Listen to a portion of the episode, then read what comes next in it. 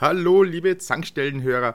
Da ist der Andreas und ja, wahrscheinlich überraschend, mich jetzt mal als Erster zu hören. Aber ich bin ja nicht alleine hier, sondern ich habe auch noch den Hendrik bei mir. Hallo, Hendrik. Moin, moin. Den Dennis. Servus zusammen. Und wir haben uns einen erlauchten Gast eingeladen, und zwar den Alexander vom Hoaxilla-Podcast. Grüß dich. Hallo, seid mir gegrüßt. Bin sehr gespannt, was gleich passieren wird hier. Ja, wir auch. Und zwar haben wir uns heute zu einem jedem Spieler wahrscheinlich bekannten Thema zusammengefunden. Und da hast du ja durchaus Expertise in dem Bereich, auch was deine Berufswahl antrifft. Und zwar sind wir beim Mountain of Joy oder Pile of Shame, je nachdem, wie man es ansehen will. Ja. Und wir haben uns gedacht, na dann wollen wir dieses Feld, das jeder wahrscheinlich mehr oder minder bemitleidigt auf seinem Haufen hat, einmal angehen. Noch kurz zu dir, Alexander. Du bist ja vom Hoaxilla-Podcast sehr bekannt. Magst du den mal kurz vorstellen und dich vielleicht? Ja, das ist natürlich immer eine dankbare Aufgabe, sich selber vorzustellen. Also Hoaxilla-Podcast gibt es jetzt seit 11,5 Jahren. Wir haben im Mai 2010 gestartet. Wir haben uns dem Thema Wissenschaftskommunikation und Aufklärung gewidmet. Das heißt, wir schauen uns Themen wie Nessie, Bigfoot, das Bermuda-Dreieck an und betrachten das wissenschaftlich kritisch und schauen uns an, warum es eben kein Nessie gibt, aber welche wissenschaftlichen Schritte man zum Beispiel gehen kann, um mal zu prüfen, ob es denn einen Nessie gäbe. Und haben dann irgendwann so im Verlauf der Jahre uns auch mit Verschwörungsmythen und Verschwörungserzählungen beschäftigt. Und das ist in den letzten 2 Jahren jetzt ja relativ explodiert. Im Rahmen der Corona-Pandemie, weil ja sehr viele Leute plötzlich lieber Erzählungen geglaubt haben als der Wissenschaft. Und da haben wir dann natürlich nochmal sehr viel mehr zu tun gehabt. Wir haben als Nebenprojekt die Ferngespräche inzwischen. Das ist ein wöchentlich stattfindender Twitch-Talk, der von Tommy Krappweis ins Leben gerufen worden ist. Die Älteren erinnern sich vielleicht an RTL Samstagnacht, da war er dabei. Dann hat er irgendwann mal Bernd das Brot erfunden, das kennt auch der ein oder andere und ist heute sehr erfolgreicher Audioproduzent. Und da sind wir jetzt jeden Dienstag unterwegs und machen ja im Grunde genommen Wissenschaftskommunikation und haben über die Corona-Impfung bis hin zu Vampiren und Werwölfen inzwischen, weil wir jede Woche irgendein Thema haben müssen, diese Themen behandelt. Und ich darf das jetzt einmal sagen, weil wir da alle gemeinsam sehr, sehr stolz sind, haben auch eine Kooperation mit einer europäischen NGO aus Österreich, den Jungen Europäischen Föderalisten, gemeinsam und sind da Bestandteil einer Kampagne, die Europa gegen COVID-19 heißt. Und da sind wir immer noch aktiv und haben da vor, oh Gott, das ist gerade mal 2 Wochen her, den Kaiser-Maximilian-Preis für außerordentliches europäisches Engagement des Landes Tirol und der Stadt Innsbruck verliehen bekommen. Da sind wir ziemlich stolz drauf, weil das im Grunde genommen einen Ordenscharakter hat, dieses Ding. Das war ganz furchtbar offiziell. Und wenn mir das einer vor 11 Jahren erzählt hat, dass ich mal fürs Podcasten einen Orden bekomme in Österreich, das hätte ich dann nicht geglaubt. Aber so ist es. Und Hoaxilla, ich bin 50% davon, weil eigentlich mache ich das mit meiner Frau Alexa zusammen.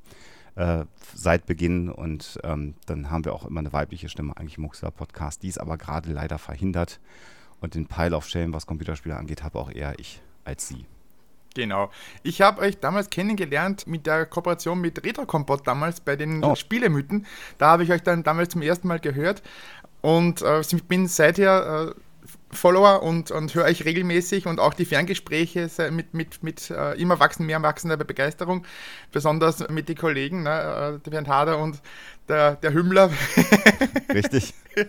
Ja. Und Toni, ist es immer wieder ein Spaß, wie ihr dann die ganzen auch mit sehr humorig, aber fundiert vor allem und wissenschaftlich das Ganze angeht. Also da kann ich schwer empfehlen, hört euch die Ferngespräche an oder schaut sie euch an, das ist immer wieder ein Traum. Vielen Dank. Wir bemühen uns, dass das unterhaltsam und informativ ist. Klingt ein bisschen, glaube ich. Ja, dann kommen wir mal zum Thema. Habt ihr denn so einen Überblick über euren Pile of Shame oder wie nennt ihr ihn überhaupt? Wie viele Spiele habt ihr da drauf und seid ihr eher schämt ihr euch dafür ein wenig oder ist das eher so, ich habe so und so viele Spiele in der Library? Also ich kann nur sagen, ich bin ja ein Freund von Listen. Bei mir heißt das Ding einfach To-Do-Liste, also was ich spielen muss noch. Ich habe eine Liste, da steht drin, schön, zip, was ich spielen möchte noch. Oder zumindest anspielen. Kann sein, dass es ein Spiel ist von einem Game Pass, wo ich sage, okay, klingt spannend, mal anspielen. Ich merke eine Stunde später so, nee, nicht meins, kann weg. Aber Liste, eine richtige. Wird aktuell, oder? Lass mich nachschauen. Sekunde. 1, 2, 3, 4, 5, 6, 7, 8, 10 Spiele drauf. 10 Spiele? Ja. Das ist ja nicht mal ein Hügelchen. Finde ich jetzt auch überschaubar. Das tut mir leid. Also ich hab für mich mal gezählt, ich hätte momentan auf dem Stapel spielbar liegen so circa 550 Spiele. Von denen ich definitiv spielen möchte, 250. Das bedeutet, wenn ich mir ab heute nichts mehr kaufen würde, wäre ich bei meinem jetzigen Spieltempo locker die nächsten 6 Jahre ausgebucht. Aber warum? Ja, genau. Das ist genau die Frage. Ich sag mal, hauptsächlich Altlasten, weil ich sag mal, die letzten 2 Jahre, auch dank Game Pass und so, habe ich eigentlich wenig gekauft. Das sind eigentlich alles Altlasten, die man mal unbedingt spielen wollte und die ich auch immer noch spielen will. Oder halt bei den Sachen, die ich nicht unbedingt spielen will, die ich liegen habe, sind das halt solche Sachen wie die gratis Epic Games oder Games mit Gold und was es da nicht alles gab. Ne? Das nimmt man ja einfach mal mit, weil könnte ja sein, dass man die vielleicht mal spielen will. Und wahrscheinlich eher nicht, aber ich sag mal, es schimmelt ja nicht. Ne? Und es verbreitet kein Platzproblem. Also von daher, solange man es nicht runterlädt, macht es auch die Festplatte nicht voll. Sozusagen, also es ist ja nicht wie bei Leuten, die sich damit die Regale füllen und nachher gar nicht mehr wissen, was sie zuerst abstauben sollen. Das mit den Regalen füllen, da bin ich eher der Fall, weil meine Sammlung hier, aber gut, die ist fürs Museum, das ist wieder was anderes, da habe ich eine voll legitime Entschuldigung dafür. Digital habe ich aktuell 1058 Spiele in meiner Bibliothek. Bitte was? Ja, Spiele im Besitz 1058, wie mir GOG Galaxy gerade mitteilt, wo ich ja die anderen Spielkonten weiter verbunden habe. Und das hat sich so über die Zeit ein wenig angehäuft.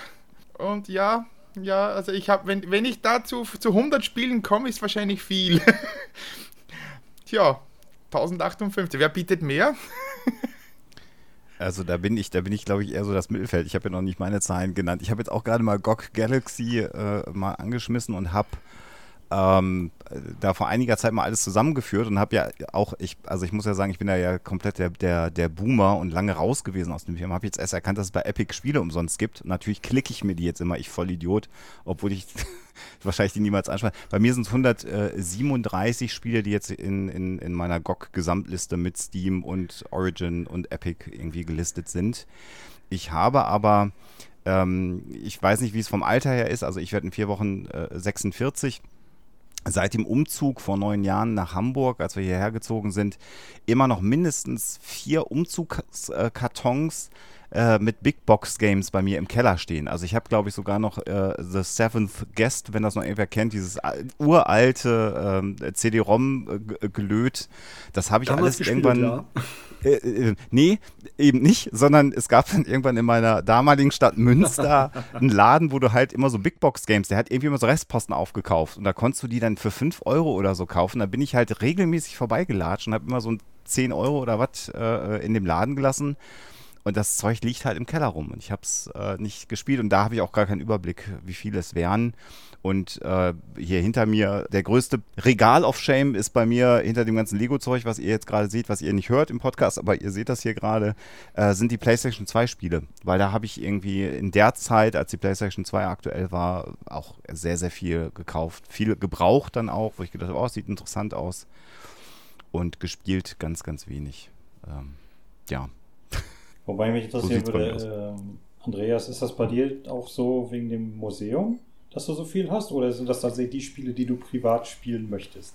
Da unterscheide ich sehr wohl zwischen den physischen Boxen, die sammle ich wirklich jetzt, um sie ins Regal zu stellen und auch im Museum herzuzeigen, vor allem auch immer wieder auch auf die Haptik zu betonen, weil mit den Handbüchern und Karten und so weiter, die auch herzuzeigen, besonders bei Ultima macht das immer viel Spaß, oder bei den Infocom-Adventures, wenn man die aufmacht und die vieles in der Hand hat.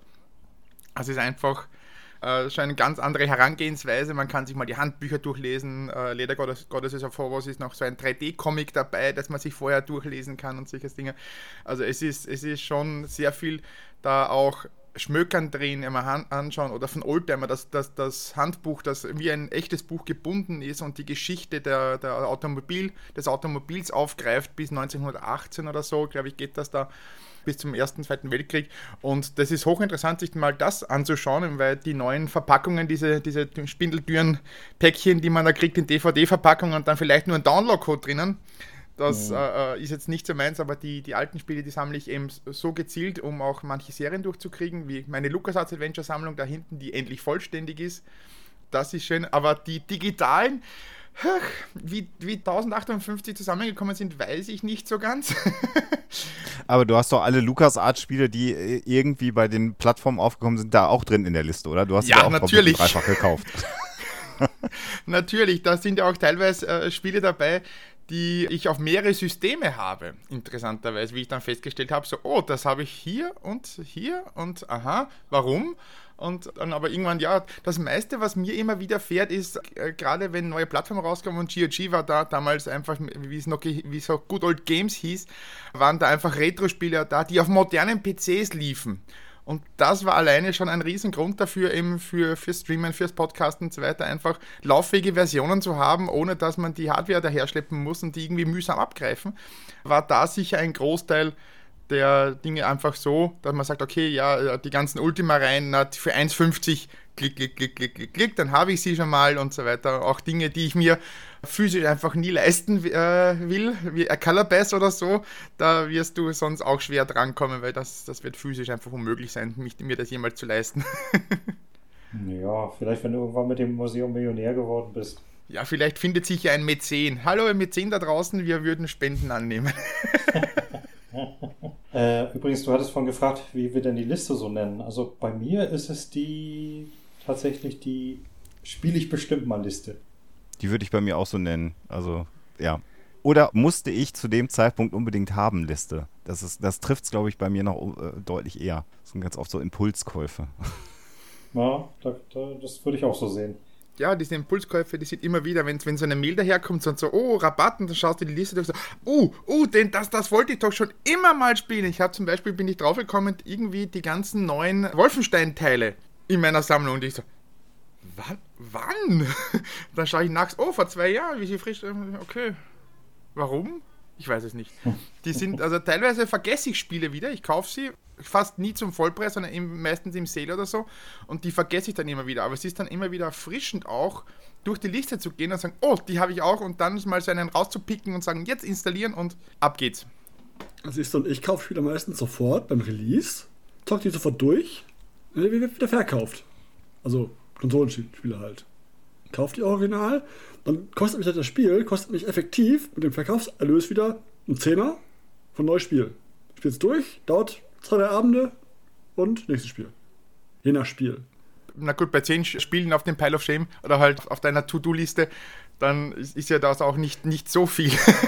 Naja, die haben sich jetzt angehäuft, wegen den letzten Wochen hatte ich viel zu tun mit der Feuerwehr und mit so Parcours mit der Feuerwehr und so, deswegen habe ich dann nichts geschafft, aber normalerweise spiele ich jeden Abend Stündchen ungefähr und dann, ja, schaffe ich pro Woche ein Spiel meistens oder 1,5 Wochen.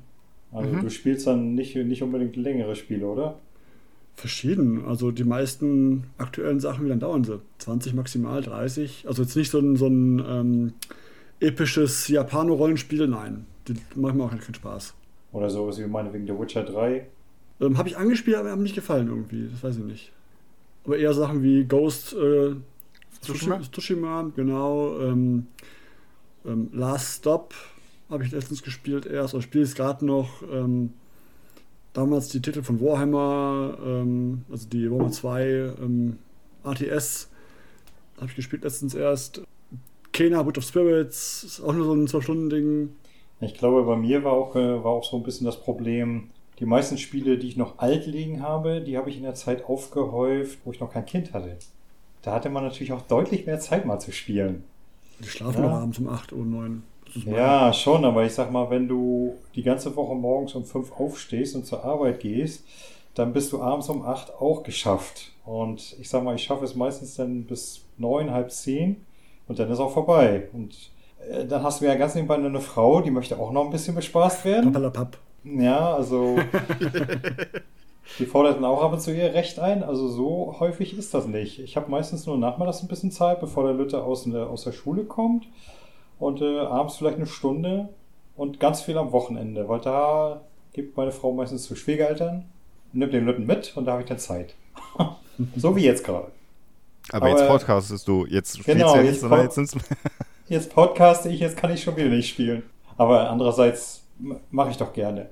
Wir hatten jetzt am Wochenende oder haben noch Lammparty bei uns im Dorf. Da haben wir so einen eigenen Verein, der die immer wieder ausrichtet. Und wir haben jetzt endlich mal wieder statt der großen mit 120 Leuten haben wir jetzt eine kleinere mit 16 Leuten. Und da habe ich mir jetzt extra davor mal Diablo 2 Resurrected besorgt. Das nochmal, das haben wir jetzt auch fast in den dritten Akt gestern am Abend gespielt. Und ich habe The Forgotten City mir auch über den Game Pass geholt. Und das habe ich auch gestern in einem Rutsch dann durchgespielt. Also das sind so immer wieder so Events, wo ich mir Spiele besorge. Meistens mehr, als ich dann schlussendlich spielen kann, weil dann doch was anderes dazwischen kommt oder eine Partie länger dauert. Ja, da wird die Liste auch länger bei den To-Dos. Ist das Spiel so kurz, Forgotten City? Du bist in 4 bis 5 Stunden durch komplett. Also ich habe da schon wirklich versucht alles, also die erste Lösung, also das beendet habe ich in der schnellsten Lösung relativ flott und dann wollte ich einfach mal die anderen Enden sehen vor allem, ne, und die dauern. Hm. Aber grundsätzlich ein sehr, sehr schönes Spiel, kann ich wirklich empfehlen. Ich habe bei mir festgestellt, also das berichten aber auch viele Leute, gerade wenn sie so voll berufstätig sind, Kinder haben etc. Ich habe früher richtig gerne lange Spiele gespielt, also die mich dann auch wie zum Beispiel The Witcher 3 200-300 Stunden beschäftigt haben. Und ich habe festgestellt für mich selber, mittlerweile machen mir tatsächlich Spiele mehr Spaß, die vielleicht so maximal so 10, 20 Stunden lang sind, wo ich dann auch irgendwie die Chance habe, in halbwegs angemessener Zeit mal das Ende zu sehen. Ne, noch dazu, weil bei mir ja auch dann auch immer noch dieser Stolperstein ist, dass ich bekloppter Achievement Hunter bin, der alles completen möchte. Das frisst durch viel Zeit, glaube ich. Ja, das frisst dummerweise viel Zeit und da schränkt man sich auch ein bisschen ein, aber naja. Ich nehme die ja auch gerne mit, die Achievements, wenn die nicht irgendwie so sind wie mach irgendwas x-tausend Mal, denkst du, nee. Oder mach mit dem speziellen Gewehr das 5-mal, nee. Oder Multiplayer bei mir, ist immer genau das, wo ich nicht mitmache. Ja, also wenn ein Spiel Multiplayer-Achievements hat, dann bin ich mittlerweile so weit, wenn ich es dann unbedingt spielen will, dann hole ich es mal auf Steam, spiele die Story durch und gut. Ne, aber Multiplayer für Achievement Hunter, das ist totale Grütze. Das kannst du meistens vergessen. Sieh zum Beispiel mal solche Beispiele wie Gears of War, wo regelmäßig so richtig total lebensfressende Achievements reinkommen, wo du dann mal so 5, 6, 9 Stunden spielen darfst, bevor du überhaupt alle hast. Das muss ich mir nicht geben. Hm. Zum Thema lange Spielzeiten ist bei mir auch so, The Witcher 3 habe ich, glaube ich, fast ein Jahr lang gespielt, weil ich auch immer nur am Abend mal 2, 3 Stunden Zeit habe und irgendwann nervt es mich dann nur mehr. Dann will ich nehme ja auch alle Missionen immer mit und irgendwann will ich dann nur mehr fertig werden. Und deswegen bin ich inzwischen auch so weit, dass ich sage, okay, kleinere Spiele, dafür mit Story dahinter, mit überraschenden Wendungen und für Informationen, das sagt mir persönlich mehr zu als so riesige Online-Welten, die muss ich gar nicht haben.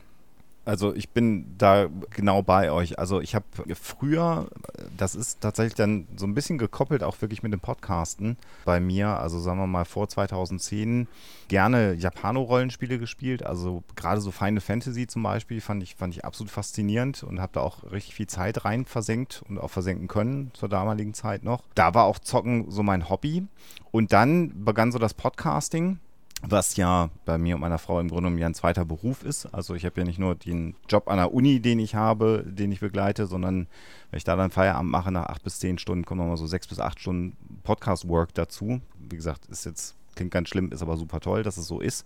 Aber da bleibt dann ganz wenig Zeit. Und wenn ich inzwischen so Spiele, die ich gerne spiele, das war dann irgendwann sowas in Richtung, ich sag mal, God of War oder sowas, wo du das Spiel anmachst, dann kannst du eine Viertelstunde, 20 Minuten zocken, die Story geht voran, du weißt, das habe ich in 2 Wochen abends auch mal durchgespielt, in einer gewissen überschaubaren Zeit. Und dann war es bei mir auch so, dass ich von der Hardware irgendwann abgekoppelt war, weil für Audioproduktion brauchst du ja auch keine geile Hardware. Also mein derzeitiger PC, den ich hier stehen habe, der ist, glaube ich, 7 Jahre alt und auch nicht geupdatet. Das heißt, so Sachen wie Witcher oder so, das kann ich ihm anbieten, da wird er mich aber müde anlächeln und dann ablehnen, das auszuführen. Bin jetzt aber gebraucht an eine Xbox dran gekommen.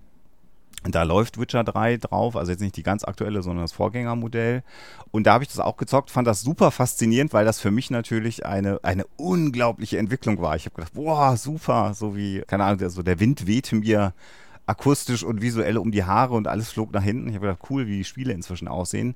Und bin jetzt aber genau bei dem, was du sagst, Andreas. Ich habe das immer so abends 2-3 Stunden gespielt und am Anfang macht das total Spaß, weil die Lernkurve ja so schön stetig angeht und das geht ein bisschen voran. Und dann kommen so die ersten Missionen, wo du merkst, okay, um jetzt diese eine Subquest zu spielen, musst du jetzt aber auch mal locker 3 bis 4 Stunden investieren, weil du vorher wieder hochleveln musst, weil du bist noch nicht hoch genug.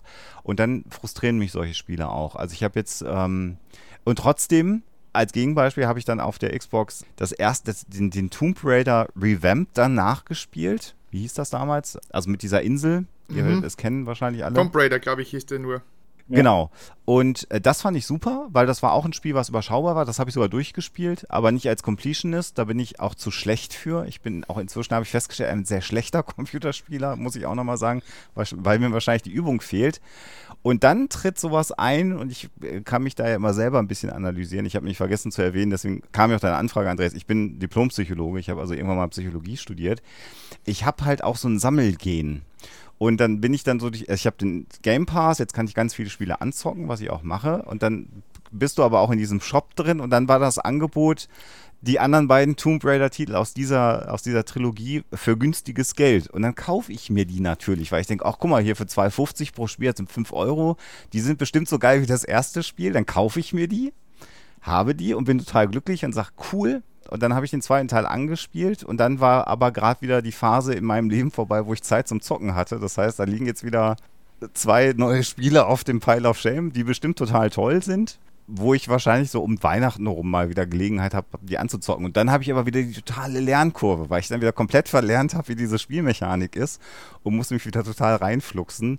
Und das ist so mein Kauf- und Spielverhalten. Und im Grunde genommen brauche ich eigentlich ganz einfache Spiele, die kurz sind, dass ich ein Erfolgserlebnis habe, dass ich es durch habe. Und das andere ist bei mir tatsächlich, dass ich, genau wie du das sagst, Andreas, immer wieder auf diese Mails reinfalle, die dann von GOG kommen oder von Steam, wenn irgendwelche Spielejubiläen sind. Also ich konnte mich jetzt gerade beherrschen, die ganzen Star Trek-Spiele zu kaufen. Die hatten ja gerade irgendwie Jubiläum.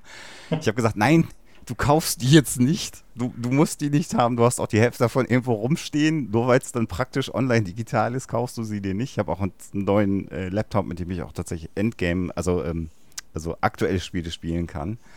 Aber diesen Impuls habe ich und ich glaube, ich habe fast alle LucasAdventure, die es bei Steam oder GOG gibt, habe ich mir alle gekauft und ich habe die, glaube ich, zum Teil im Original. Ich habe die in dieser digitalen Leinwand und ich habe die damals auch, gab es ja dann irgendwann diese Hefte, wo es das Originalspiel mit einem Heft auf CD-ROM gab, zum Teil aber noch mit den Kopierschützen dann in einem Heft drin. Da habe ich irgendwie Zack McCracken, da habe ich mindestens Monkey Island 1, Monkey Island 2, ich glaube Loom habe ich auch. Das heißt, ich habe die auch in 18 Variationen irgendwo rumliegen und kaufe mir die auch immer wieder, weil ich denke, ja okay, du hast es im Regal stehen, aber wenn du es jetzt digital hast, dann kannst du halt schnell mal zwischendurch spielen. Und das ist bei mir, also von meiner persönlichen, ist es auch wirklich so ein Komplettierungswahn und das, was man sich damals auch nicht leisten konnte. Also als die Lucas-Filmspiele rauskamen, war ich halt Schüler. Das war halt einfach schweineteuer und wir waren nicht gut begütert. Also das saß gar nicht drin, sich so viele Computerspiele zu kaufen. Dann hatte man halt so die Raubkopien. Wenn man die kauft, meinst du, ne? Ja. Und nicht die Backup-CDs der Kollegen bekommt. Das genau. Und kann inzwischen sagen, ich habe das alles, glaube ich, nachgekauft inzwischen und habe dann immer mal Hello, der ist ja immer noch aktiv, dem kann man ja auch E-Mails schreiben, der antwortet auch. Das finde ich völlig faszinierend mit der Larry-Reihe. Mal irgendwann angeschrieben und habe dann meine E-Mail beendet mit den Worten, inzwischen habe ich auch alle Spiele gekauft und dann hat er so sehr schmunzelnd zurückgeschrieben, ja, so wie alle. Wäre schön, wenn ihr es damals gekauft hättet, dann hätte ich mehr verdient. Das fand ich eine sehr lustige Antwort. Ja, das mit dem Sammeln ist ohnehin so eine Sache. Ich meine, bei mir sind es ja nicht nur die Computerspiele. Ich bin auch fanatischer Comicsammler. Und das ist das, was eigentlich bei mir die Regale verstopft. Ne? Ich hatte zum Beispiel damals... Ich bin ja in der DDR aufgewachsen. Bei uns waren Comics ja eher sehr, sehr rar gesät. Und wenn dann mal ein Mitschüler irgendwo einen mitgebracht hat, sei es nur ein lustiges Taschenbuch oder sowas wie Clever und Smart, Asterix etc., der war dann immer heiß umlagert. Und ja, du konntest dir damals, selbst wenn du das Geld gehabt hättest, konntest du es dir nicht kaufen. Und nach der Wende fing ich dann irgendwann mal an, die ganzen Dinger zu sammeln. Und wenn ich mich so in meinen Regalen umgucke, dann irgendwie schlecht. Also, Wo ich mir dann immer sage, ja, okay, du hast es jetzt da stehen, du liest es vielleicht auch manchmal wieder, ne, aber im Großen und Ganzen steht es einfach nur da, nimmt Platz weg und ist zu nichts Nutze. Ich könnte es natürlich verkaufen, aber da ist dann wieder so vielleicht willst du es ja doch mal irgendwann wieder lesen, dann ärgerst du dich, dass du es verkauft hast, gehen.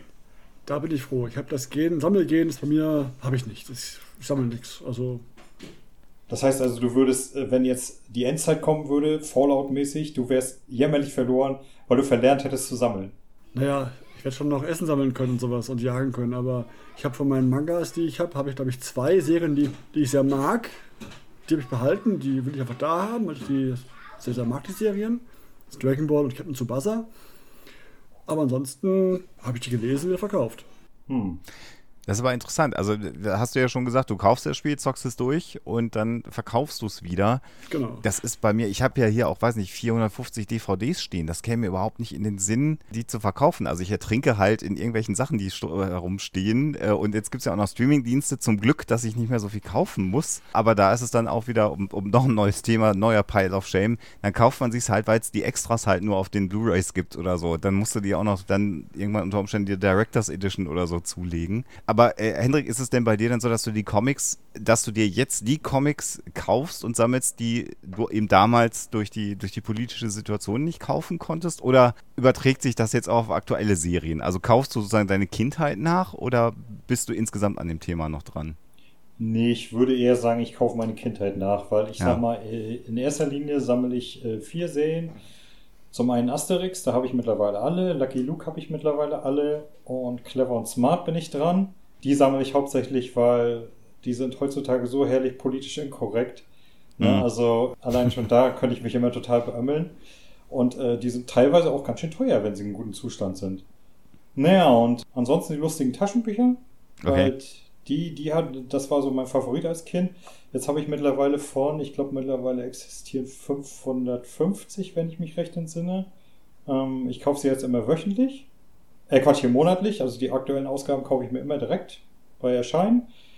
Und ansonsten habe ich gebraucht, insgesamt jetzt 350 Exemplare muss ich haben. Krass. Und das ist natürlich schon heftig. Eine ganz schöne Reihe im Regal, ne? Also auch platzmäßig, genau, richtig, ja, auch das. Es füllt bei mir mittlerweile 1,5 Billigregale. Krass. In Doppelreihen. Ja, Doppelreihen sind immer doof. Ich habe drüben, wie ich den Raum hier noch nicht umgebaut habe, hatte ich auch die Spiele dann teilweise schon in 2 Reihen übereinander und so weiter. Und man sieht die da nicht. Und das ist total schräg, wenn man denkt, ich habe das da irgendwo da im Regal. Ich sehe es zwar jetzt gerade nicht, aber da muss es sein. Ne? Und deswegen habe ich auch da geschaut, dass ich so viel Regalfläche habe, dass ich meine Spiele hier in ein Reich auch hinbekomme. Der Riesenvorteil bei den ganzen Digitalen ist ja, die nehmen so keinen Platz weg. Mhm. Die fallen ja auch nicht auf, dass du da auf einmal schon wieder 10 Spiele neu gekauft hast. Ne? Klassischer Fall ist da immer bei mir ist Humble Bundle. Wenn da wieder mal eins rauskommt und da sind dann, 35, 40 Spiele dann drin und du kaufst die halt dann für 20, 25 Euro und dann auf einmal hast du da 50 Spiele mehr und die würden ja normalerweise, wenn dir jemand 10 Spiele mit Boxen schenkt, das fällt ja auf oder 10 Bücher. Aber 50 digitale Spiele, naja, Bücher ist ja genauso ein Thema. Ich sag mal, ich bin ja auch leidenschaftlicher Leser. Das kommt ja auch noch dazu. Und ich habe zum Beispiel früher, ich bin ja ein riesen Perry-Roden-Fan. Und ich habe immer die Silberbände gesammelt. Da hatte ich glaube, 75 Stück im Regal stehen. Und allein die Dinger, wenn ich umgezogen bin, allein die Dinger zu schleppen, das war furchtbar. Und irgendwann hatte ich mal die Schnauze voll, da habe ich zumindest die verkauft. Das kam so in die Zeit, wo es anfing mit den E-Books und seitdem bin ich auch tatsächlich leidenschaftlicher E-Book-Leser. Ich kaufe keine richtigen Bücher mehr. Ich habe das auch nicht so dieses Gen, was so manche Leute so meinen, ich muss im Buch blättern, das muss so duften und weiß ich was nicht. Nee, mir reicht es, wenn ich lesen kann und dafür reicht mir mein Kindle völlig aus. Und da hat dann tatsächlich die gesamte Sammlung drauf Platz gefunden und die aktuellen Exemplare kann man sich halt immer per Abo kommen lassen. Beziehungsweise, wenn es mal Spezialserien gibt, nachkaufen. Also das ist ja heutzutage überhaupt kein Problem mehr. Ja, das habe ich bei mir auch bei der ganzen Discworld, bei der ganzen Scheibenwelt-Romane gemacht. Da hatte ich auch jeden einzelnen immer auf Deutsch hier stehen im Regal. Und auch dann, die habe ich dann verschenkt. Eine gute Bekannte, die auch so gern gelesen hat, mit der ich mich immer wieder austausche. Und ich lese dann halt jetzt alles digital. Und sie liest sie halt dann auch immer wieder. in physisch, weil ich sie nicht digital gern mag. Und ja, also für mich passt es auch. Bücher digital zu lesen ist für mich auch okay. Also, sei es jetzt nicht solche irgendwelche Bildbände oder halt, wenn irgendwas... Fachbücher mag ich lieber so, weil die kann man aufschlagen und die kann man sich vor sich liegen haben, um was abzuschreiben. Also da mag ich lieber so haben, besonders wenn irgendwelche Abbildungen und so weiter drin sind oder Schaltpläne. Das mag ich so ganz gern, aber alle anderen Bücher, die lese ich alle nur mehr digital. Das war vorhin so diese interessante Ansprache, Streamingdienste. Da merke ich mittlerweile, ich neige da auch schon dazu, einen Pile auf Schema anzuhäufen. Wenn ich so meine Watchlisten angucke bei Netflix, Prime und so, ja, dann denke ich mir auch, Junge, wann willst du das alles gucken? Ja, das sieht alles interessant aus, aber das schaffst du doch vom Leben nicht, alles zu gucken. Das, ja, irgendwie leben wir in einem Zeitalter, wo wir langsam einfach zu viele Medien haben, ne? Und ich bin ein riesen Freund davon. Ich liebe das natürlich, aber jetzt, wo du das sagst, natürlich. Also meine Watchlist ist halt auch absolut irrsinnig. Und das, was du, und dann hast du ja noch, dann triffst du dich noch mit Freunden und Bekannten, die dir dann an einem Abend ja auch noch 5 Serien, die du bisher noch nicht drauf hattest, empfehlen. Was machst du natürlich? Du nimmst dein Smartphone in die Hand und sagst, oh cool, ja, merke ich mir mal vor. Und dann zack, wächst die Liste natürlich sofort wieder an. Ja, ich habe auch gerade überlegt, wenn du sagst, also wie viel von den 350 lustigen Taschenbüchern hast du gelesen und hast du wirklich alle Silberbände gelesen? Weil das finde ich absolut beeindruckend. Die Silberbände auf jeden Fall, weil die habe ich damals immer bei Erscheinen gekauft. Ich bin irgendwann, ich glaube 91 Mal in die Serie eingestiegen mit den Silberbänden. Damals gab es, 30 Stück. Das war noch relativ überschaubar, die konnte man ja ruckzuck. Ich bin ja auch ein Schnellleser.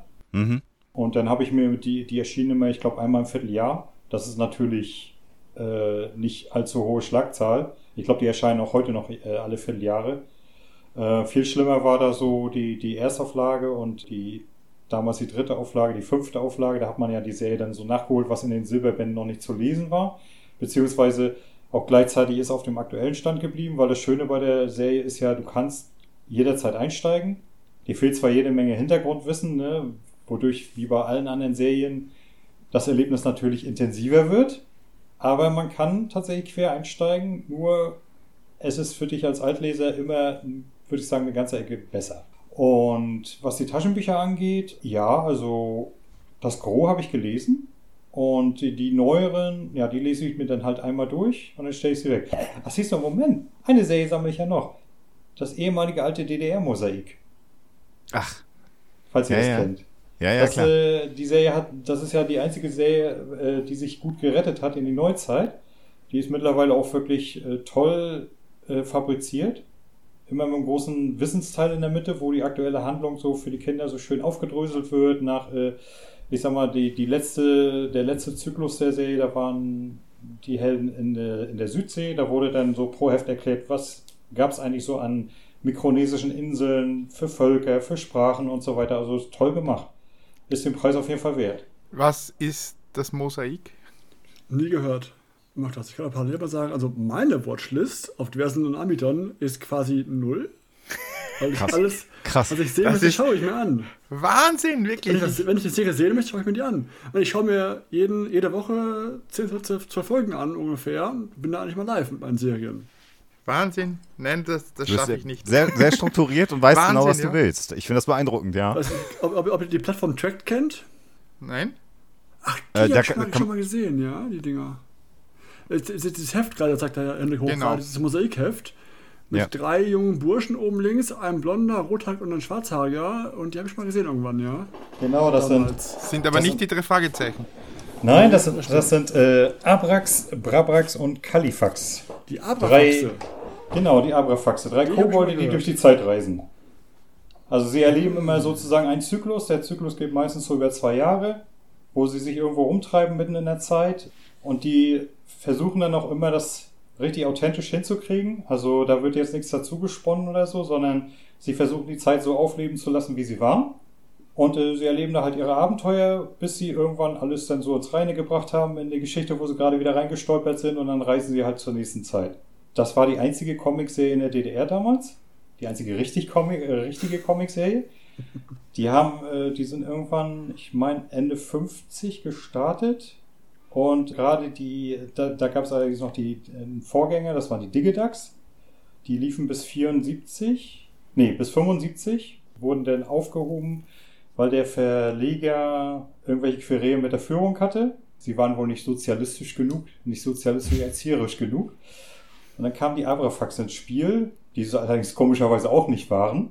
Ich finde, wenn man sich das heute so mal durchliest, da waren die Digedags deutlich politisch korrekter. Sie hatten da zum Beispiel so ein Abenteuer, da sind sie auf den Planeten Neos gereist, wo es eine gute Seite gab, das waren natürlich die Kommunisten, und die andere Seite, das waren die Kapitalisten. Die waren natürlich alle erzböse. Naja, von daher habe ich das nicht so ganz verstanden. Aber Tatsache ist, gerade diese ganz alten Comics von den Digedags, die erzielen heutzutage Wahnsinnspreise, wenn die in super Zustand sind. Also für die Nummer 1 kannst du locker mal so 1.000 Euro auf den Tisch legen. Krass. Das finde ich schon heftig. Naja, jedenfalls hatte mir das damals immer meine Mutter mitgebracht. Einmal im Monat kam das raus, das Heft. Ist auch heute noch so. Also 12 Ausgaben pro Jahr. Und das war dann immer so mein Highlight des Monats. Ne, Mutti kam und hatte das Heft dabei und dann war ich erstmal nicht ansprechbar. Dann habe ich das nach der Wende, ich glaube, noch 3 Jahre weitergelesen. Dann hat sich das irgendwann mal verloren, wie man sich halt weiterentwickelt. Dann bin ich durch Zufall 2003 in der Zahnarztpraxis über die Hefte gestolpert, der Neuzeit. Ja, da lagen, ich glaube, 10 Stück rum. Nachdem ich beim Zahnarzt gewesen bin, lag da keins mehr rum. Und ich habe mir die 10 durchgelesen zu Hause in Ruhe und habe danach sofort ein Abo abgeschlossen. Seitdem sammle ich die Serie wieder. Das war ja auch so ein Ding. In der DDR hättest du die Dinger auch abonnieren können. Allerdings ein Abo dafür zu bekommen, das war wie ein Sechser im Lotto. So rar waren die. Irre. Ja. Es hatte schon seine kuriosen Seiten, im Sozialismus aufzuwachsen. Ja, aber es zeigt sich auch, dass sich Berge halt in allen möglichen Medien aufbäumen können, ne? Sei es jetzt bei Büchern, sei es jetzt bei Filmen und so weiter. Oder bei Podcasts. Wenn ich so in meine Podcast-Liste schaue, ist halt ungefähr das Gleiche, ne? Weil ich unter anderem noch mehrere eben Hoaxilla dabei habe. Retrokompott ja auch immer wieder bei den Folgen, wo ich nicht dabei bin. Die Zankstelle dann und so weiter. Und dann schaust du nach, was so am Wochenende, wenn du mal im Urlaub bist, eine Woche und nicht regelmäßig fahren. Ich höre die normalerweise beim Autofahren in der Früh zur Arbeit und dann zurück. Und da vergeht dann so eine Stunde, kann ich anhören, mit 1,5-facher Geschwindigkeit, dann geht das in 1,5-fach, das funktioniert. Aber wenn ich dann eine Woche lang nicht da bin und dann schaust du rein, dann sind da zig Stunden Podcasts aufgelaufen. Eieiei. Wobei ich dazu sagen muss, dass der Retro-Kompott für meinen Geschmack auch immer total übertreibt, was die Laufzeit angeht. Ich sag mal, so jetzt wie die Zankstelle, ne, das ist eine Stunde oder vielleicht eine Viertelstunde, das kannst du schnell mal zwischendurch reinschmeißen. Aber wenn so ein Podcast da wirklich so 3, 4, 5 Stunden lang ist, das ist mir zu viel. Also das ist ja, ich würde auch gerne mal so diese Off-Topic-Gespräche, die wir haben vom Jürgen und dem Roland Austinat, aber die lassen sich ja dann meistens auch so 3, 4 Stunden aus, ne? Und dann sehe ich das, die Laufzeit, und denke ich, nee, musst du jetzt nicht anfangen. Ja, es ist Das Problem ist halt, dass wir so viel Medien inzwischen konsumieren können und die Zeit, die de facto Zeit, die du da ja für den Konsum im Grunde genommen hast, ja einfach eingeschränkt ist. Also beim Podcasting, wenn du das kannst, mich macht das wahnsinnig. Ich kann Stimmen nicht schnell hören. Also wenn ich meine eigenen Produktionen schneide, dann kann ich das, weil dann willst du halt nur mal einen Kontrollschnitt machen oder so, dann kann ich schneller machen. Aber einen fremden Podcast in erhöhter Geschwindigkeit hören, würde mich rasend machen. Das heißt, ich muss dann also die echte Laufzeit für mich einplanen. Dann haben wir die Serien. Und ich glaube, wenn ich jetzt ehrlicherweise meine Watchlist ist ja auch nicht so, als ob man nur einen Dienst hätte, also Amazon Prime, Netflix und Disney Plus, wenn ich die mal zusammenrechne, mal die angegebenen durchschnittlichen Spielzeiten der 137 Spiele, die ich bei GOG habe, zusammenrechne und vielleicht noch die Bücher, die ich lesen möchte, würde ich unter Umständen vielleicht irgendwann feststellen, dass ich gar nicht mehr so lange lebe.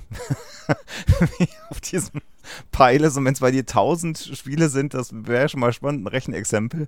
Also kann man das überhaupt noch schaffen? Und das ist, ich hoffe, du hast mich, glaube ich, ein bisschen eingeladen, Andreas, damit ich dir das erkläre. Ich habe keine Erklärung dafür, weil es einfach brunstdoof ist, aber trotzdem macht man es. Also das ist, und ich bin da ja selber Opfer von. Und ich habe mich manchmal mehr in Kontrolle und manchmal weniger in Kontrolle, aber ich bin halt auch jemand, der sagt, oh cool. Und dann ist es so ein Teil Nostalgie und halt ein Teil neue Medien, die man konsumieren kann. Also ich habe mir auch diesen 10 Gigabyte Microsoft Flight Simulator, 100 Gigabyte hat der, glaube ich, ne? Ich glaube, ja. Download. Ich habe den mal angeschmissen, weil ich dachte, alle loben dieses Spiel, das muss so geil sein. Dann habe ich das angeschmissen, bin 3-mal abgestürzt und habe dann festgestellt, die Zeit hättest du dir sparen können, weil du zu doof für dieses Spiel bist. Ich erwähnte, dass ich ein schlechter Computerspieler bin. Ging aber ähnlich. Aber das, man probiert es dann ja trotzdem aus, und durch den Game Pass muss man es zumindest ja schon nicht mehr kaufen, aber auch da ist es so, die Liste, die du dir da schon wieder ansammelst von Spielen, die du interessant findest, ist ja auch schon wieder absurd, und es kommt ja ständig was nach, also das wäre, glaube ich, mein Exempel, mal durchzurechnen, vielleicht auch für die Hörerinnen und Hörer, rechnet mal durch, wie viel ihr so rumliegen habt und ob ihr das mit eurer Lebenszeit überhaupt noch übereinbringen könnt. Ja, na, vor allem, ich habe da auch dann jede Menge Rollenspiele, weil das ja so mein Metier ist, dass ich gern spiele, und da sind ja dann teilweise auch die älteren Spiele schon so mit 60, 70, 80 Stunden, ne? Wenn ich so Sessions, Zeit, ja. So Sessions rechne, wo ich 2-3 Stunden spielen kann, und das auch vielleicht 1-2 Mal die Woche, der Rest der Zeit nicht, wie viele Monate brauche ich denn da, ne? Um eins zu spielen. Ja. Aber es ist grundsätzlich interessant, dass sich diese Listen auch teilweise in manchen Medien eher bei nostalgischen Dingen eher ansammeln, oder dass es am meisten eine Drängung gibt von Leuten, die eher nostalgisch suchen, die sagen, okay, ich will die haben, die ich auch in meiner Kindheit hatte, weil die will ich wieder haben.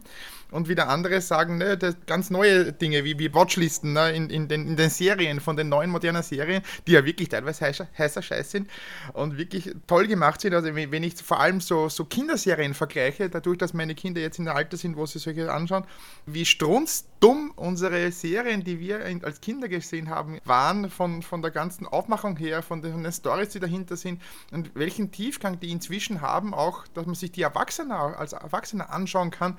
Das ist schon toll. Also ich habe auch eine Zeit lang mal so versucht, mir Mask nochmal anzusehen. Ich habe das Spielzeug geliebt, aber die Serien, Alter, da habe ich jetzt 2-3 angeguckt. Ich habe die Komplettbox bei mir im Regal stehen. Ich weiß, was du meinst. Ich habe mir da 2-3 Serien, also Folgen davon angesehen und dachte mir dann, okay, also die Spielzeuge waren besser als die Serie. Hatte ich bei He-Man gehabt. Auch wieder angeschaut nach x Jahren und hat so, ja, nee, das geht nicht mehr. Also es war halt sehr quietschig, und sie haben halt genau 3,8 Animationen für die ganze Serie benutzt, und die kamen halt in der Serie schon 8-mal wiederholt. Das war das Problem natürlich bei der alten He-Man-Serie. Wobei, also ich bin großer Fan der Revelation-Serie jetzt auf Netflix, die fand ich sehr, sehr gelungen, ehrlich gesagt. Also das hat mich sehr abgeholt. Die spaltet ja sehr die Fangemeinde, aber ich fand die super und freue mich jetzt auch auf die Fortsetzung.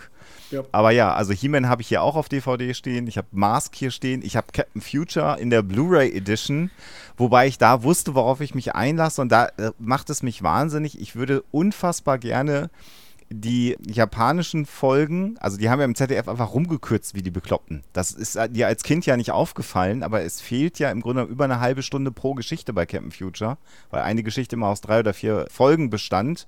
Und die haben halt insgesamt 30 Minuten rausgeschnitten. Das hat totale logische Brüche, wenn du dir das heute anguckst. Deswegen ist die auch so schlecht. Und ich habe die Edition, wo ich mir die japanische Originalserie angucken kann. Dann machen die Geschichten plötzlich wieder Sinn. Das Problem ist halt, da ist so eine japanische 70er Jahre, ja, japanische Musik dahinter und halt nicht die geile deutsche Musik, die extra für die deutsche Serie komponiert wurde. Das heißt, du hast halt einfach nicht diesen Genuss, diese Serie zu gucken. Du verstehst sie, aber es ist einfach nicht so geil, weil die Musik nicht dabei ist. Und das ist so furchtbar. Und ich hoffe und bete, dass irgendwer, dann muss die aber neu synchronisiert werden, weil die Sprecher ja inzwischen zum Teil verstorben sind. Aber das fände ich sehr geil. Also die ganze Serie mit der coolen deutschen Musik, das wäre schon ziemlich cool, glaube ich. Das würde vielleicht noch funktionieren. Die deutsche Musik ist schon sehr geil von Captain Future, weil sie ja komplett neu aufgenommen wurde. Ja. Was noch war, die haben ja auch die Reihenfolge der Folgen total durcheinander geworfen, teilweise bei der Ausstrahlung. Völliger Mischmasch. Komplett durcheinander, da kamen ja die Teile untereinander ausgetauscht, und teilweise war das als Kind, ja, wenn du es halt gesehen hast, total irre, weil die ja auch in den Boxen dann auf einmal so daherkommen, ne? Ja. Es ist aber manchmal auch wirklich so, dass viele Serien, die man so früher geliebt hat, gerade als Kind, lässt man am besten dort, wo sie sind, nämlich im Nostalgiespeicher. Ich habe letztens so just for fun, habe ich mal reingeguckt, ich habe als Kind geliebt hier die alte Batman-Serie. Kennt ihr die? Ja, ja, ich auch komplett hier stehen. Mit Adam West? Ja, na klar. Also, ganz ehrlich, wenn du dir die heute anguckst, ne, dann fährst du dir an den Kopf und fragst dich, sag mal, was du eigentlich benebelt, wie konntest du sowas jemals gut finden? Ne? Allein schon, wenn Batman und Robin da die Hauswand hochlaufen und generell einer rausguckt, hallo Batman, wie geht's denn so und so? Ne? Dann denkst du dir doch, okay, war da nicht was mit Dunkler Ritter, Angst und so weiter und so fort? Nein. Und er dann immer sagt, so heilige Hauswand, Batman. Genau. Ja, genau. Heilige Hauswand. Oder dann hat er ja seine Betteranks, seine Bettsnacks, sein Bettboot, sein weiß ich was nicht. Ne? Das Bett Anti-Highspray nicht vergessen aus dem aus dem Kinofilm. Ja, das war genau. Die großartigste Erfindung überhaupt, das Anti-Highspray. Ich erinnere mich lebhaft, ja. Oder so, dass der Pinguin kommt dann ins Bild und so nack, nack, nack, nack, nack, wo ich sage, okay, ja, du bist ein toller Pinguin. Na, also ich habe da eine Folge mir angeguckt und ich dachte, okay, ja, alles klar. Also als Kind ist man wirklich mit sehr, sehr wenig sehr glücklich. Aber das war ja auch schon als Komödie damals geplant. Also das war ja nie eine düstere Serie, wie es jetzt mit Batman beginnt oder sowas war. Ne?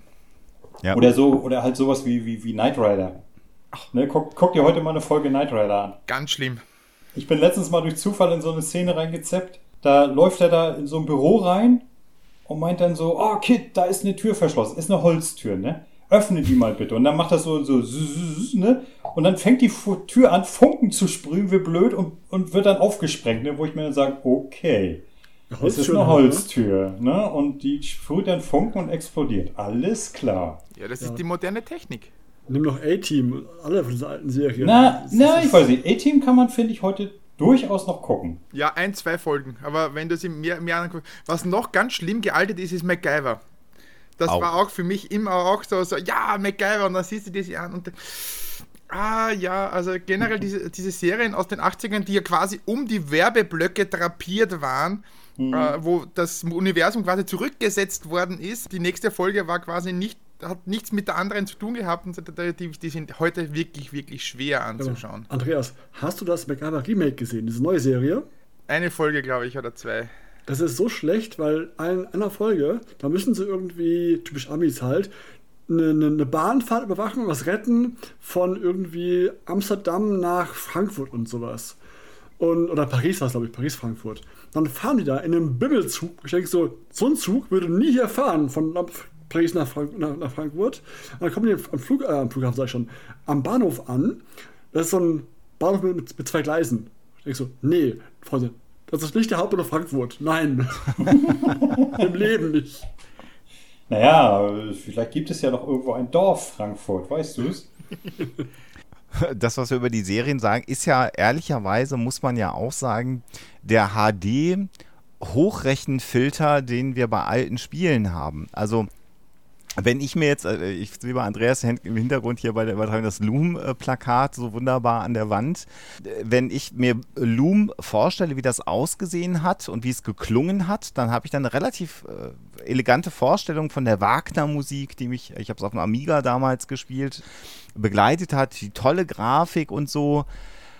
Und wenn du dir die Originalfassung von Loom jetzt über irgendwelche Emulatoren, über GOG oder wie auch immer anschmeißt, dann denkst du, alter Schwede, dein Gehirn kann aber wirklich sehr gut Upscaling betreiben in Erinnerung. Das ist schon erdrückend, wie es ausgesehen hat, und genau damit spielen sie auch. Also gerade bei Monkey Island oder so, diese leichten Überarbeitungen, die ja heute auch schon eigentlich keinen mehr hinterm Ofen vorlocken, schützen dich aber davor, das wirklich original, das Pixelige zu sehen. Und gerade bei Secret of Monkey Island, bei dem ersten, da gibt es ja noch die EGA-Version, die habe ich mir mal auch, glaube ich, aus dem Archive gezogen und habe das dann mal über einen Emulator drauf gekriegt. Gruselig. Also das ist schon so ein bisschen auch wie die Fernsehen. Die Spielmechanik ist super, und bei Monkey Island insbesondere die Dialoge funktionieren halt über die Jahre hinweg, weil die super geschrieben waren, gar keine Frage.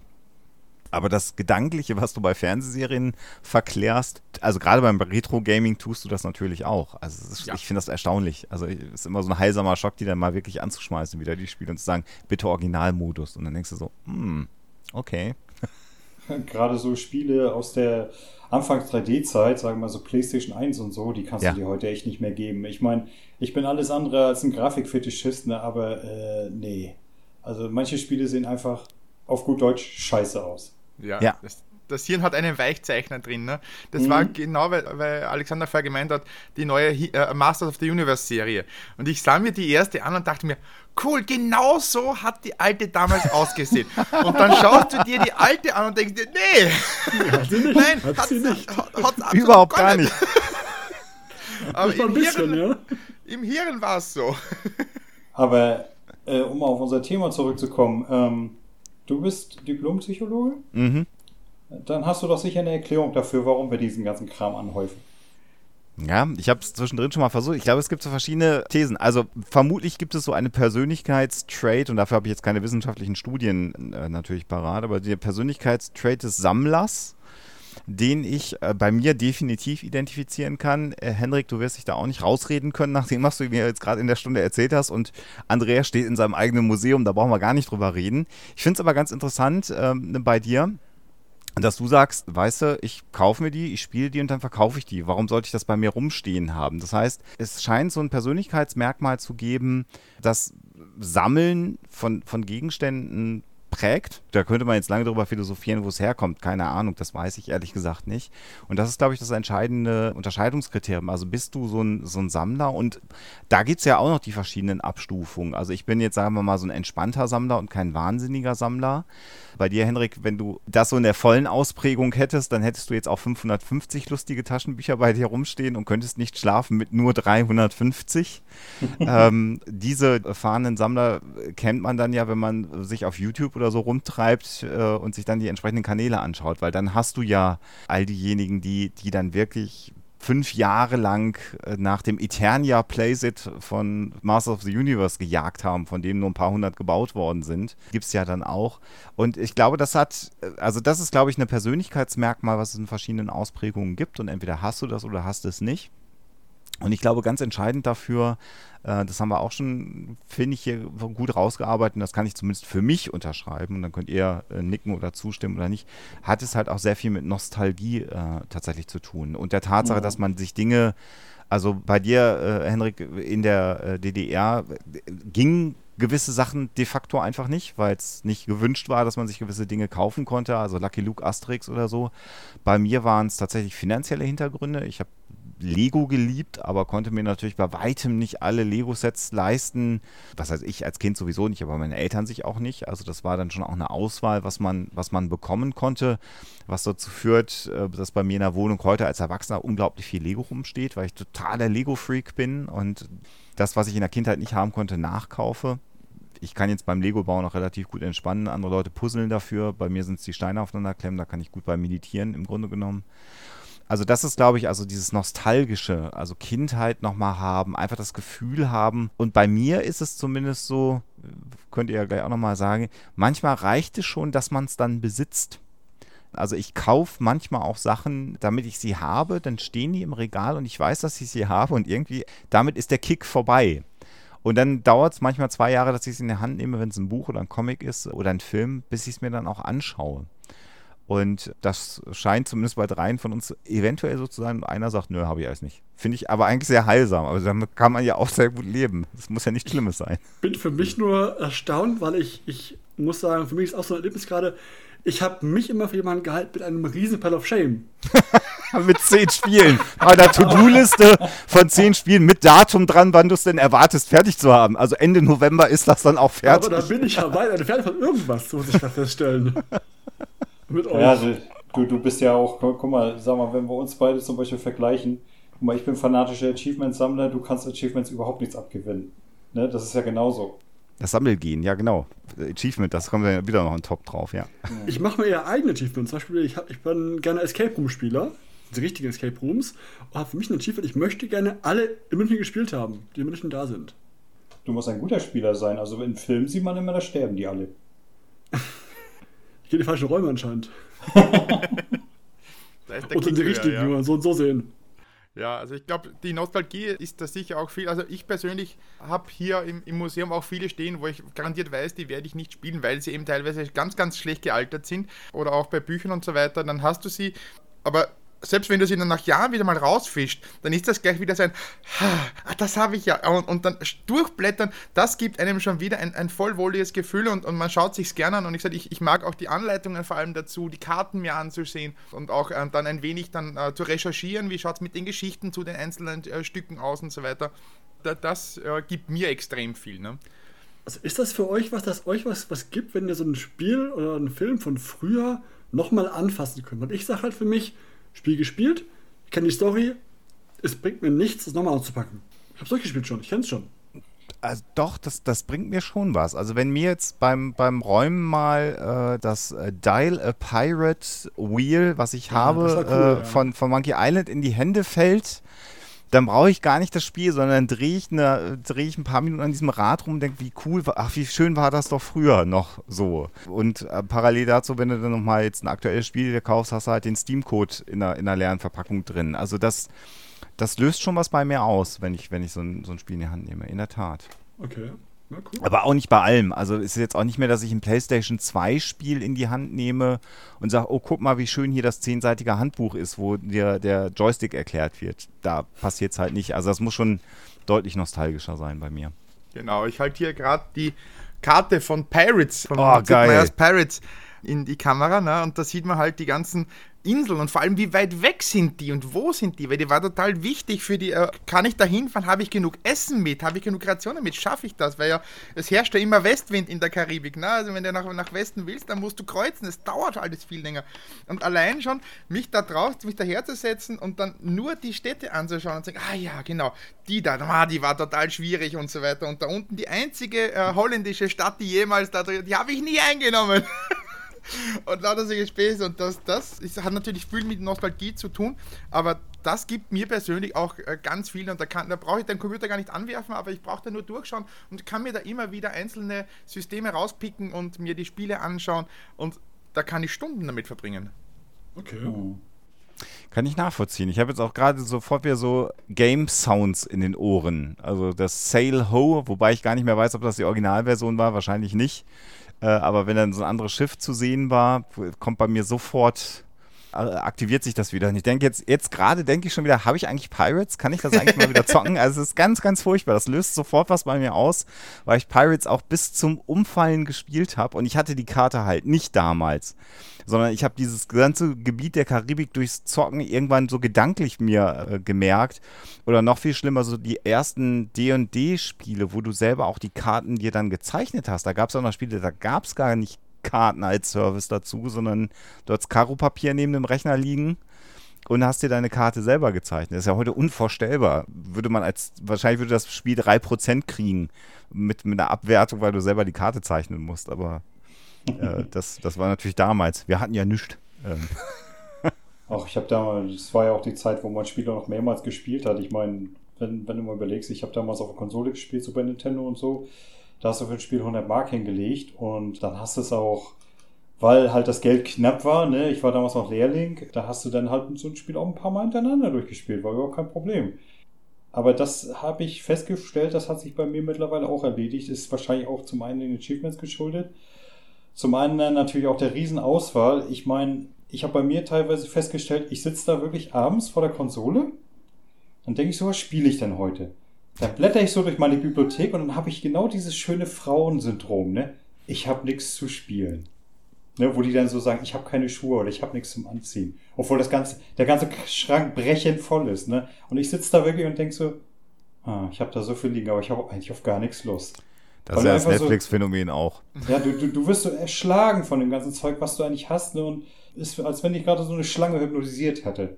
So sitzt du dann davor. Und im Endeffekt sagst du dir auch, weißt du was, ich habe heute keine Lust zu spielen, ich gehe ins Bett. Ja, das ist leider auch dadurch, dass wir jetzt wirklich in einer Zeit leben, wo es eine Unmenge an Möglichkeiten gibt, Medien zu konsumieren. Ein Füllhorn voller Angebote, sei es jetzt Audio mit den ganzen Musics, mit Apple Music oder eben Amazon Prime Music und so weiter. Du kannst dir Musik wirklich aus der letzten 50, 100 Jahre anhören und du könntest nie damit aufhören, weil es einfach so viel Unmengen von Musik gibt oder Serien und Spielen und so weiter. Aber trotzdem haben wir alle weniger Zeit. Das trifft vor allem halt also ich kann nur von mir reden, dass ich halt die Zeit mir einteilen muss. Ich habe ja deswegen nicht mehr Zeit, obwohl es mir eher, und deswegen muss man viel mehr kanalisieren und auch priorisieren in dieser Hinsicht. Und eben vor allem dieser Überfluss, ich habe ja auch einmal so eine, bei der Wii, glaube ich, mir so eine Retro-Konsole gekauft, wo man es spielen kann und ich habe da einfach einmal das Vollset an Raums raufgegeben, ne? Und dann habe ich sehr schnell gemerkt, viel zu viel, 5 Stück, gut, einschalten, zwischen 5 kann ich gerade noch auswählen, da spielen geht. Alles mehr, sofort der Overkill, Hirn schaltet ab, zu viel Auswahl, danke. Ist tatsächlich zu viele Wahlmöglichkeiten machen unglücklich. Da gibt es tatsächlich auch psychologische Untersuchungen zu. Du kaufst mehr Wein, wenn ein Weinhändler dir 3 Weine anbietet, als wenn er dir 10 Weine anbietet. Der Absatz ist größer, weil du einfach dann überfordert bist und dann eher konservativ einkaufst, als wenn es 3 Weine gibt und die sind alle gut. dann kaufst du im Schnitt mehr. Und Henrik, was du sagst mit deiner Gaming-Liste, kenne ich, aber das ist natürlich bei Netflix bei mir dann ganz genauso. Bei Dennis natürlich nicht, weil Dennis genau eine Serie hat und die wird dann durchgeguckt. Aber bei mir, wenn ich dann noch mit Alexa zusammen, also mit meiner Frau, wenn wir abends dann sagen, wenn es mal den Abend gibt, wo du 2 Stunden Zeit hast und wir sagen, jetzt machen wir was zusammen, dann sind wir eine halbe Stunde beschäftigt, durch alle Streaming-Dienste durchzugehen. Und durchzukommen, was man sich alles angucken möchte. Und natürlich hast du auf deiner Watchlist 1000 Sachen, wo du sagst, den müsste ich eigentlich mal gesehen haben, den Film. Aber genau an dem Abend, zu dem Zeitpunkt, hast du gerade keine Lust auf den Film. Und dann stellst du wieder fest, nichts zu gucken. Also nichts zu zucken, nichts zu gucken, nichts anzuziehen. Und da, wenn du sagst, das ist was Weibliches, dann habe ich da, glaube ich, sehr, sehr große weibliche Persönlichkeitsanteile. Also das kann ich voll als Mann auch unterschreiben. Dies zu viel an Auswahl macht mich auch fertig. Ich kann sagen, ich schaue immer viel auf Dienstreisen. Ah. Da habe ich ein Hotelzimmer abends, ein paar Stunden Zeit, dann lade ich mir vorher schon das iPad voll mit Filmen und Serien von allen Diensten, die ich so habe, und dann wird da halt 3-4 Abende auf Messen abends geschaut. Ja gut, ist ideal, da hast du wahrscheinlich, also auf Messen gehst du ja entweder abends saufen oder bist halt im Hotelzimmer und dann kannst du halt Streamingdienste gucken. Oder wenn ich nach Hause, meine alte Heimat fahre, nach Essen fahre mit dem Zug, fahre ich 5 Stunden Zugfahrt, ja wunderbar. Ja, das stimmt. Und so was halt Podcast reinhauen oder halt so ein Filmsession machen. 5 Stunden habe ich einiges. Pro Fahrt 5 Stunden dann. Ja gut, vom Retrokompott eine Folge, aber ja, das ist ein anderes Thema. Genau. Knapp, wenn sie sich kurz machen. Genau, ganz liebe Grüße dann Patrick und Robin. Ja, genau. Was du vorhin angesprochen hast, übrigens mit Game Sounds, ne, die du so im Kopf hast. Ich habe mir angewöhnt, so Game Sounds aus meinen alten Spielen, die ich immer geliebt habe und so, ne, habe ich mir mittlerweile einen Ordner auf dem Smartphone angelegt. Die habe ich tatsächlich so schön, dann suche ich sie mir auf YouTube, lade sie mir runter, pack sie mir da rein, ne, und die höre ich mir unglaublich gerne an. Also gerade so beim Sport oder so. Aber du meinst dann schon die Musik, also nicht die einzelnen Sounds? Ja, nee, also so richtig so die Hintergrundmusik, ne? Sagen wir mal zum Beispiel sowas wie das Gerudo Valley-Theme in Zelda Ocarina of Time oder ich sag mal andere Favoriten, die ich sonst so gehabt habe, wo mir die Musik so super gut gefallen hat. Und das ist toll. Dann ist man so auch gedanklich sofort wieder da drin in dem Spiel, ne? Ist bei mir am C64 und Amiga so, dass ich die auch teilweise als Sitzsounds habe und wir dann da sitze und nach der Reihe durch die von Greater Genesis, das über To Be On Top und eben Manic Manson, Loom und dann weiter mir da durchhöre. Im Pirates auch sehr gerne und dann immer wieder Witzball vor allem, das ist auch immer wieder ein Spiel, das ich mir gerne anhöre. Und bei mir sind die Amiga-Demos, also so die Demoszenen, also zum Teil, wenn ich da die Sounds höre, habe ich sofort wieder die Demo auch visuell vor Augen aus der damaligen Zeit, wo sich dann irgendwelche Vektorwürfel gedreht haben und man schwer beeindruckt war. Da gab es auch sehr gute Musik unter anderem dabei. Aber ja, ich habe auch eine Playlist mit Videospielmusik. Die ist allerdings auch inzwischen gemischt, muss ich sagen, mit moderner Musik. Also zum Beispiel Cyberpunk, das neue Spiel, hat einen super Soundtrack, finde ich, also den du auch einfach als gute Musik hören kannst, ohne dass du eine Beziehung zum Spiel haben musst. Aber klar, genau wie du sagst, wenn dann so ein alter Soundtrack von einem Spiel, in Anführungsstrichen alter, aber von einem Spiel, was du auch gespielt hast, ich weiß auch genau, an welchen Stellen mich der Soundtrack dann genervt hat, weil ich nicht weiterkam im Spiel oder was ich gemacht habe zu der Musik. Das funktioniert bei mir auch gut, diese Verbindung dann im Kopf. Das geht bei mir auch, ja. Super. Na dann wollen wir noch irgendwas, will was zum Abschluss sagen von dem Thema. Ich glaube, wir haben es jetzt ganz gut abgefrühstückt hier, war eine riesen Freude für mich, mal ein wenig über meine Dinge so zu reden und zu hören, dass der Dennis da auch die andere Seite gibt, sozusagen. Beneidenswert irgendwie. Ja, auch irgendwie schon. Ja. Ich dachte mal, ich wäre der kranke Hund hier damit, aber das bin ich aber gar nicht. Nee, ja, da bist du der Normalste von uns. Vom Psychologen attestiert. Das erklärt auch, warum du deinen alten Namen abgelegt hast. Ja, ich brauche nicht mehr. Genau, früher ist er ja als der Fantastic Nerd durch die Gegend gelaufen, also ich glaube, den Namen verdient er nicht mehr. Absolut nicht. Ich kann immer noch fragen, über die Themen kenne ich ja die Themen. Also ich habe die Spieler gespielt, habe die Filme gesehen, die Serien gesehen, aber ich muss nicht behalten, weil ich auf Watchlisten Ewigkeiten.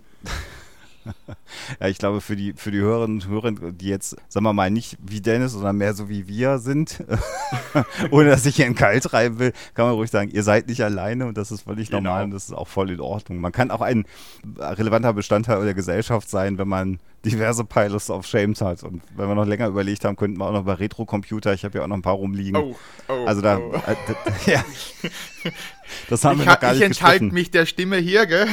Naja, du kannst ja immer so tun, als ob das professionell wäre. Das ist ja mal der Vorteil. Gut, dann würde ich sagen, können wir zum Abschluss kommen. So, dann sage ich mal vielen, vielen herzlichen Dank, Alexander, an dich, dass du dir Zeit genommen hast in deinem dicht gedrängten Terminkalender. Und auch an den Hendrik und den Dennis, vielen herzlichen Dank. Hat super viel Spaß gemacht und ich muss mal ein bisschen bei euch noch reinhören. Das ist ja ganz gemütlich bei euch, habe ich jetzt gerade festgestellt. Ja, das denke ich doch mal. Also ich denke mal, wir haben ein sehr breites Themenfeld, was Spiele angeht. Wenn du ein bisschen miträtseln willst, dann hör einfach mal in unsere Hund, Katze, Maus oder Musikfolgen rein. Ich habe die schon gesehen, ich muss das nochmal machen, ja. Auf jeden Fall. Genau, oh, ja. Cool, ja. Super, dann sage ich vielen herzlichen Dank und auch euch, liebe Zuhörer, fürs Zuhören. Bis zum nächsten Mal bei der Zankstelle. Tschüss. Tschüss. Ciao. Ciao, ciao.